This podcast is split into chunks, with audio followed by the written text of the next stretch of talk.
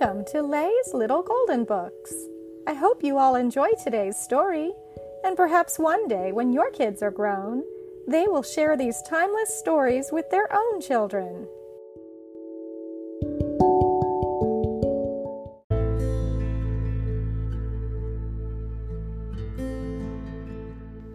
Disney Frozen, written by Victoria Saxon, a golden book.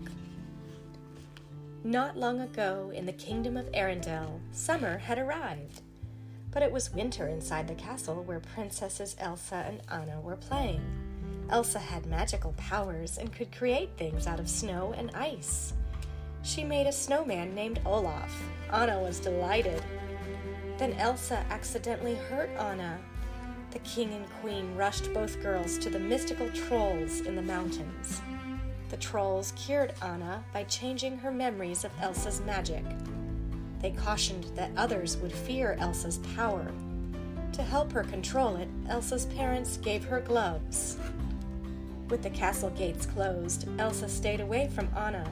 She never wanted to hurt her again. But Elsa missed Anna. Anna missed Elsa. Years later, the king and queen were lost at sea.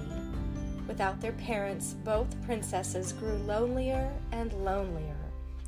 Soon it was time for Elsa to take over as queen. She was terrified that without her gloves, she might lose control of her powers in front of everyone. Anna, on the other hand, was excited to meet new people, especially a prince named Hans. They fell in love. Elsa gathered all her courage to take off her gloves and was successfully crowned Queen of Arendelle. With her gloves back on, Elsa proudly stood before her people. But when Anna told Elsa that she wanted to marry Hans, Elsa forbade it. How could Anna want to marry a man she had only just met? Frustrated, Anna tried to stop her sister and accidentally pulled off one glove. Without her glove and upset with Anna, Elsa accidentally exposed her secret powers. Ice and snow blasted from her hand, covering the kingdom. Fearing she might hurt someone and ruin her kingdom, Elsa fled. Anna thought it was her fault Elsa's powers had been revealed. She rushed off to find her sister. She hired a mountain man named Kristoff to be her guide. In time, Anna and Kristoff found a snowman named Olaf. He was alive. Anna remembered him and the good times she shared with her sister. Olaf led the way to Elsa.